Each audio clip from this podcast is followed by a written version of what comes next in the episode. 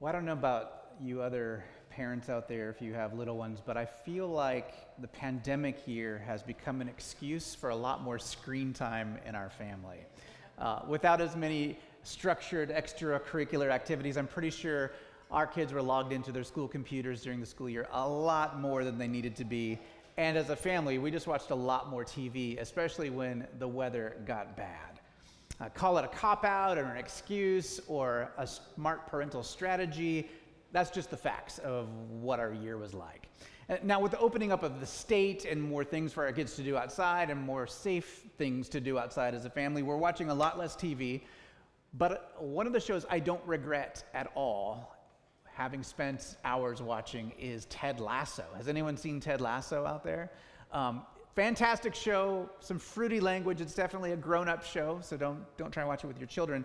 Fantastic show. And, and the premise of the show is that Ted Lasso is a cliche, kind of Div 2 Southern American football coach. And so you can imagine in your brain probably like a Nick Saban looking like white visor with like a polo shirt and lots of quippy, like one liners, southern accent kind of guy. And he has just won like a Division two or Division three national championship. Now, at uh, he's going into the summertime, and during the summertime, there is a fictitious English Premier League soccer team, football team in England, and they're called AFC Richmond, and they are falling apart. Uh, they are losing games. They are failing financially. And most of all, their team is completely dysfunctional. They've got egotistical stars. They have uh, aging veterans who are so, you know, so full of themselves they won't give the younger guys any time. They have young, talented players who are insecure and not getting any playing time. They are a mess.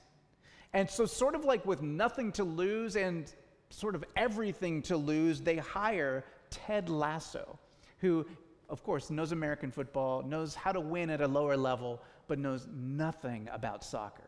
And they build this show as a comedy, and it is funny, it doesn't disappoint. But I think that the genius of this show is how Ted Lasso genuinely cares for other people how he turns the team around. He, he takes this group of misfits and he creates a culture of joy and safety and accountability. And then once he earns their trust, they begin to heal and become transformed into better versions of themselves. And in a way, and I know this is a stretch, and do not hear me saying that Ted Lasso is like Jesus, but in a way, Ted Lasso does with this dysfunctional English soccer team what Jesus is trying to do with dysfunctional us in his Beatitudes. Think about it. In the original context, Jesus has been proclaiming the good news of God's kingdom, breaking into the world in real time and in real space early on in the first century AD. He's been performing deeds of the kingdom, like, like healing the sick and the blind and the deaf. These are exactly the types of things that Isaiah the prophet was, was talking about would happen when the Messiah would come. And, and he is doing things that are bringing the new life of the kingdom in people's actual lives. But the core ailment of human beings is not merely physical, and it's not merely economic, it's not even merely social. Primarily, what human beings need to know deep in our core is that we're loved and that we have a place in God's kingdom, in His plan, in His life, in His world. These crowds had heard Jesus saying the types of things that a Messiah was supposed to say. And they were witnessing the, Jesus doing the types of things that God was supposed to do when he would come in person, as the prophets would talk about. And so they gathered around Jesus in Matthew chapter 5 to see what he was going to do. What is he all about? And so Jesus sees the crowds coming. He goes up on the mountain. He sits down, as a teacher would do, and he begins to teach them. And he begins to declare good news to this crowd of misfits. And he begins his Sermon on the Mount with eight declarations of blessing or flourishing.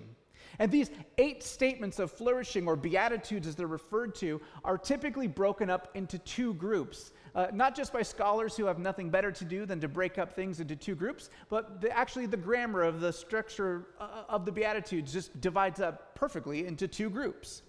Uh, the first four are called the passive Beatitudes. Flourishing are the poor in spirit because theirs is the kingdom of heaven. Flourishing are those who mourn because they will be comforted.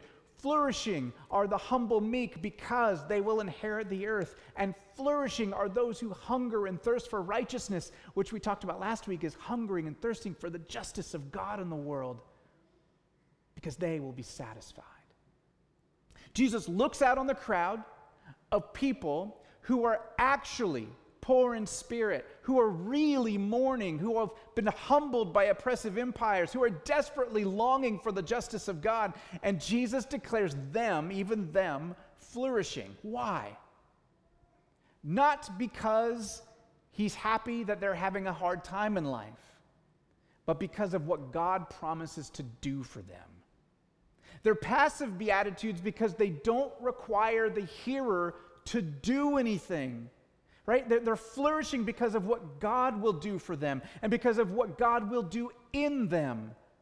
And that is good news. It's just news. Here's the facts. You're flourishing because of God, what God is going to do for you. Now, these first four Beatitudes, let me just say, as I look out on this room, I know that not everyone has a perfect life. But in general, we are not oppressed by the Roman Empire. In general, we're not, um, you, you, are literally at church. These, these are the types of people who wouldn't be seen in temple or synagogue because their leaders have told them, you don't belong here.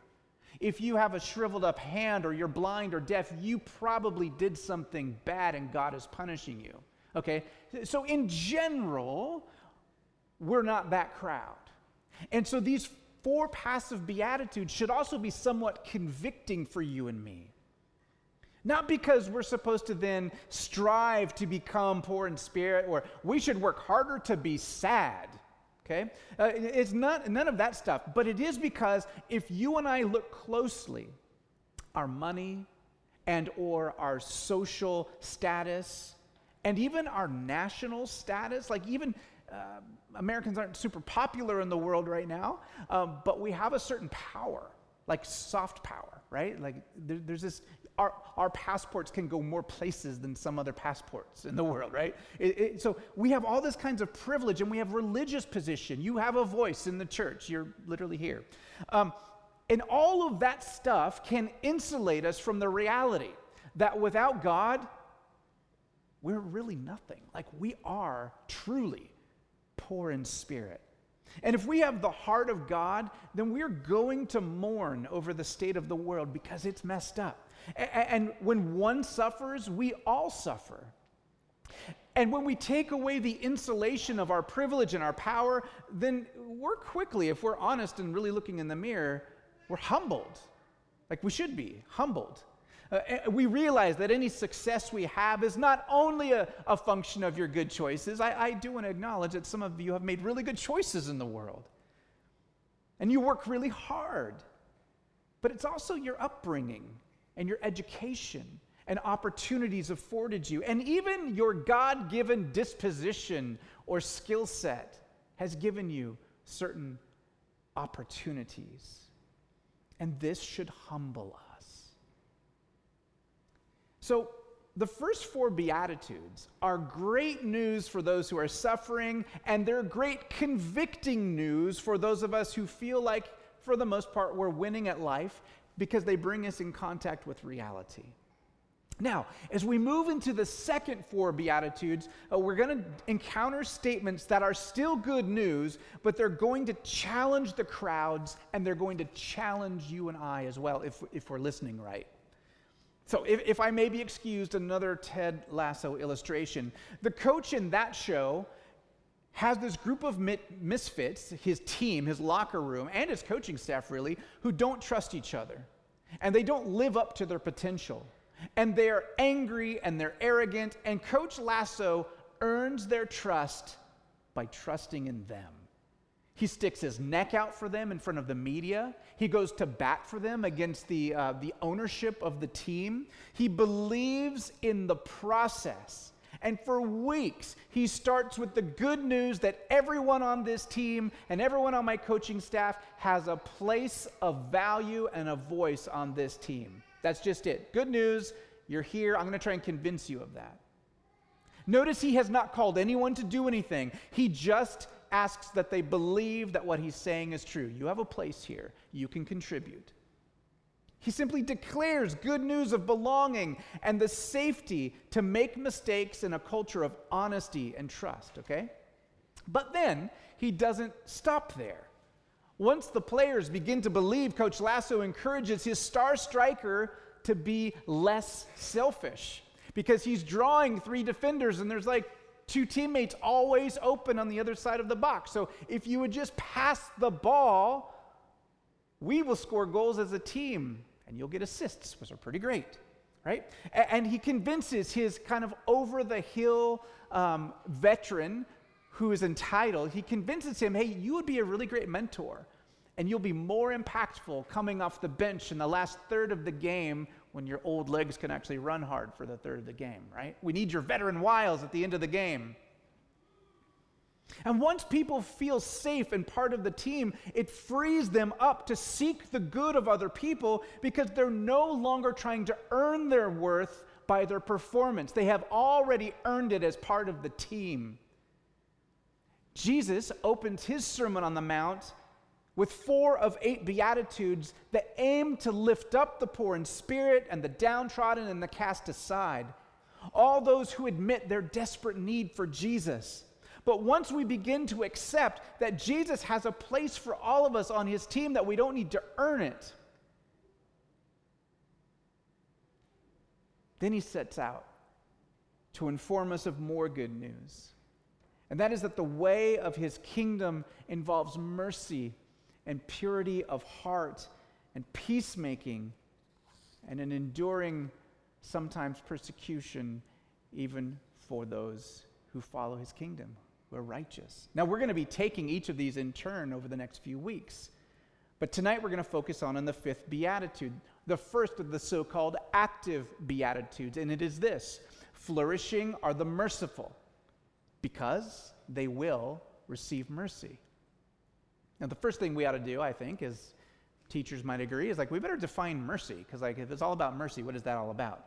Uh, the Greek word in this beatitude is eleamones, which has a connotation of compassion. Compassion in two directions, okay? So mercy is compassion in two directions. And on the one hand, it's compassion toward others who owe you a debt. It could be a literal debt, like oftentimes we hear that word, we think financial, it could be that. Uh, in most cases, it refers to a debt of honor or offense or a sin against somebody else. And in that sense, mercy is about extending the compassion of forgiveness or relief of guilt or relief of debt. But mercy also means a whole lot more than just not giving someone what they deserve or just exacting what they owe.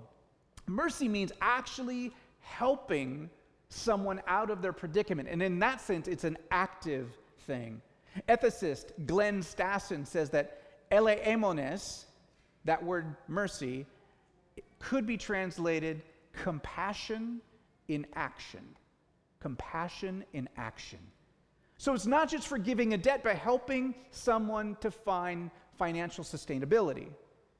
It's not just forgiving an offense, but it is working to restore a person to healthy relationship again.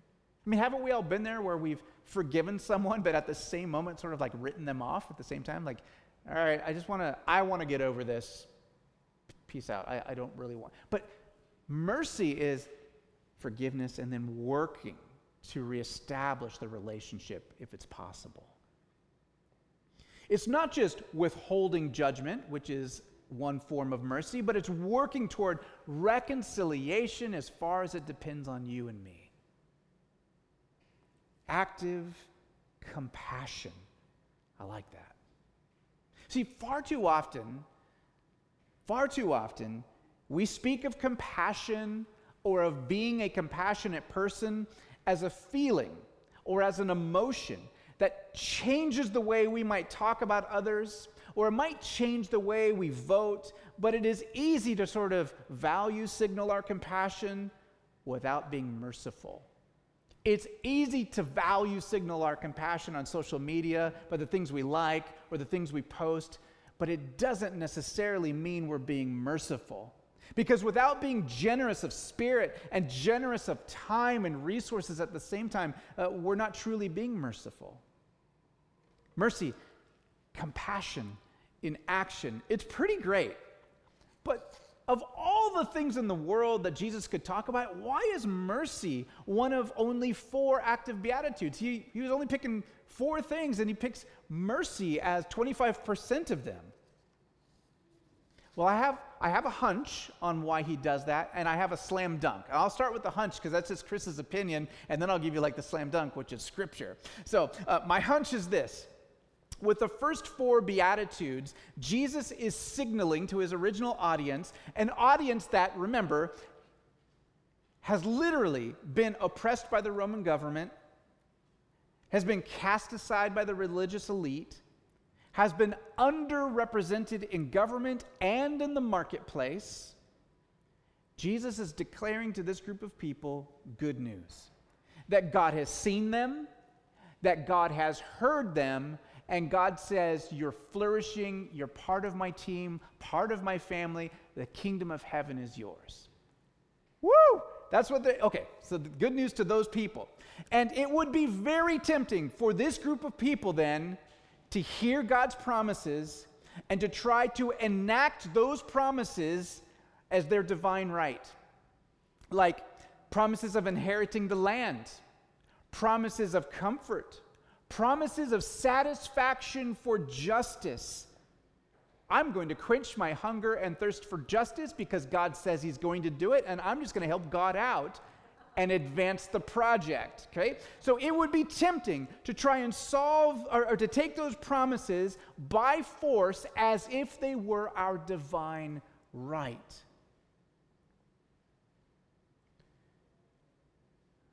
I like history too much to just allow that to go unspoken.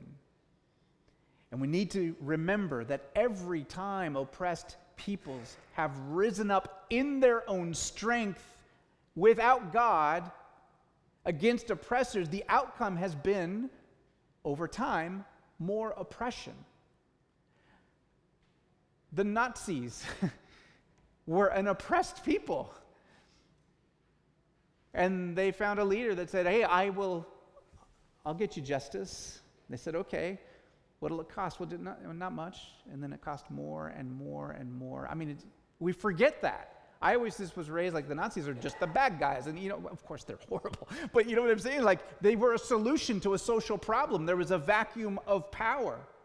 All right? Uh, we sometimes forget that the Soviet Union started as a socialist experiment intended to serve the poor. I mean, that was the whole purpose. And then it kind of went sideways, in my opinion.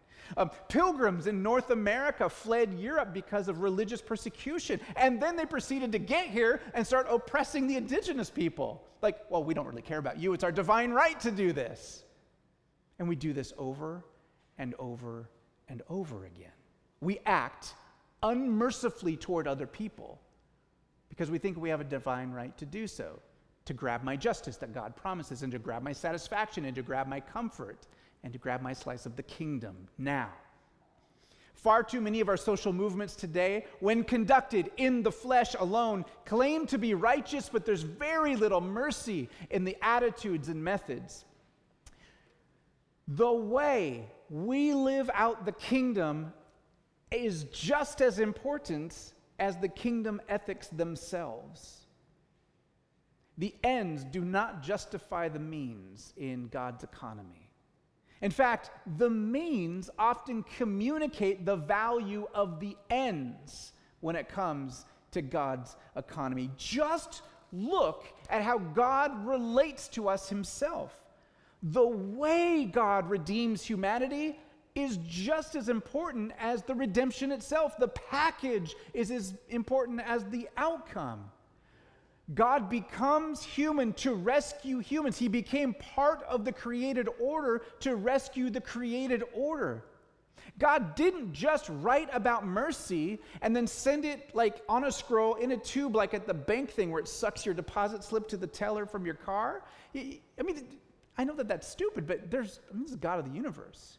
He could have just given us the information and said, You guys run with it, if that was the plan. But he takes a very uneconomical route because the method is part of the message of what God, how he does it is so important. Okay, so that's my opinion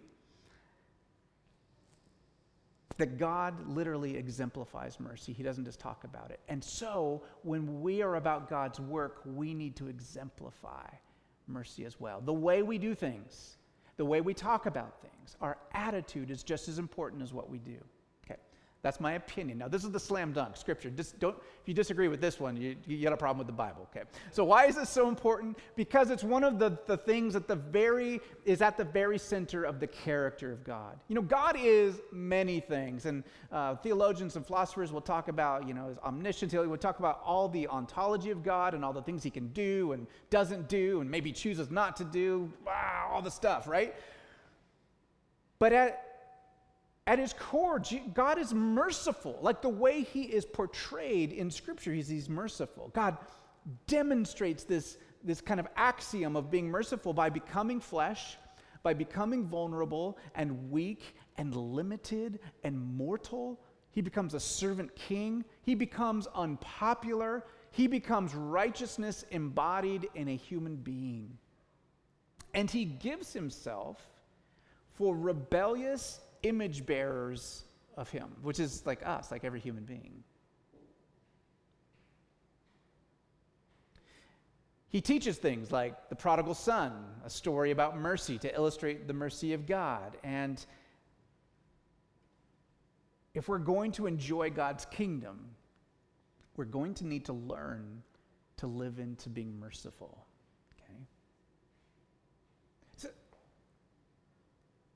It's a good idea, right? Like, I like when people are merciful to me.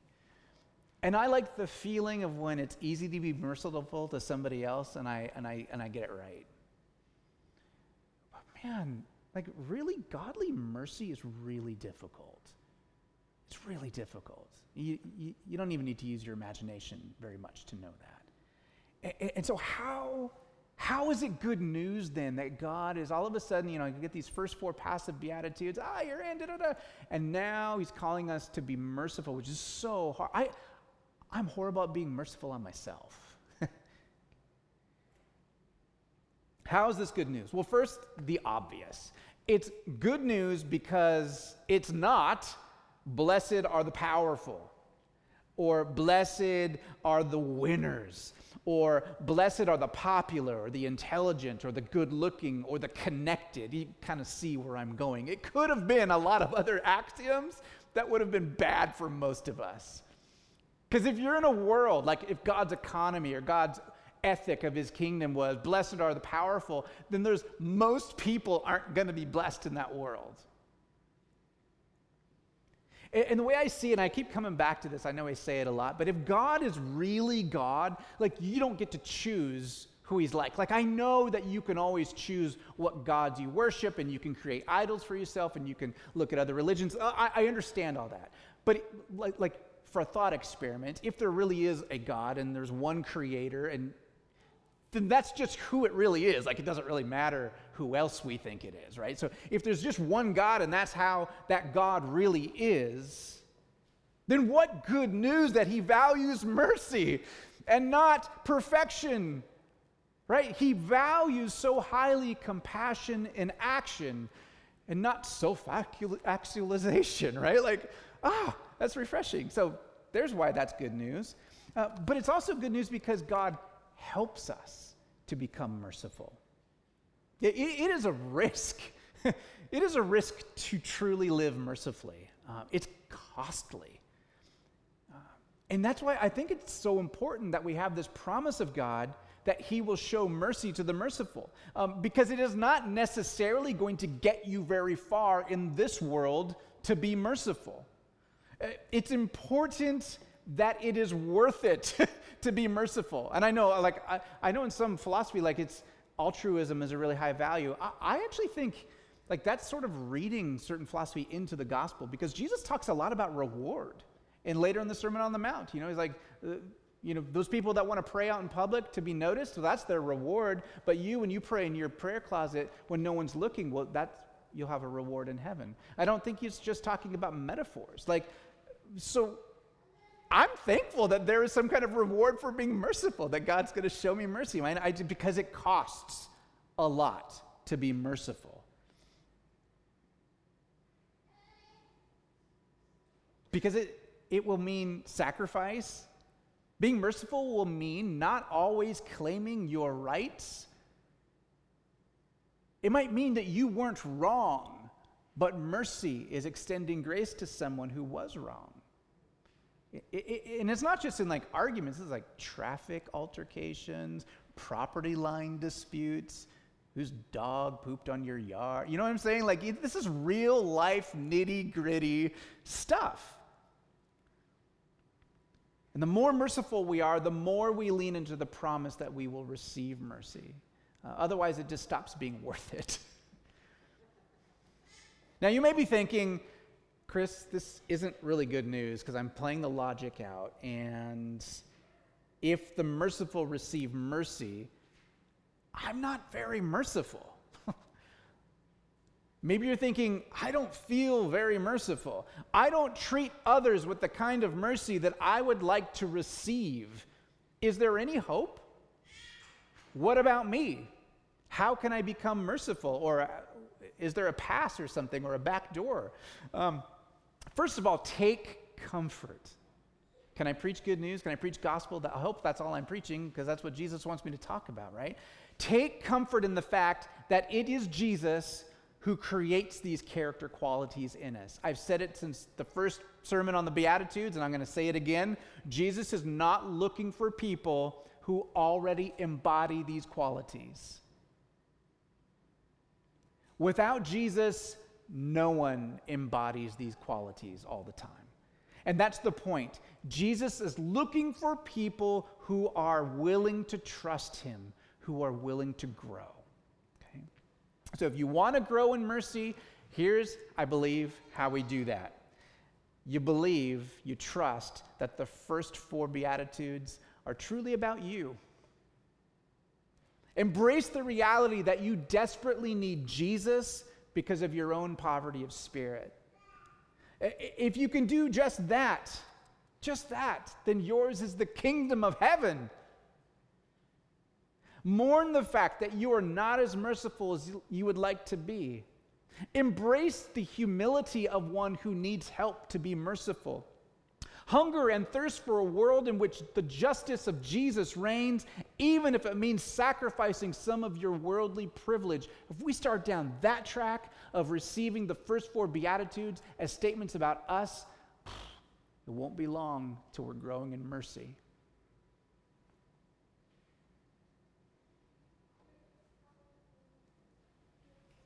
when we come to see how powerful God is and how merciful He has been with us, we will begin to develop compassion and action for other people.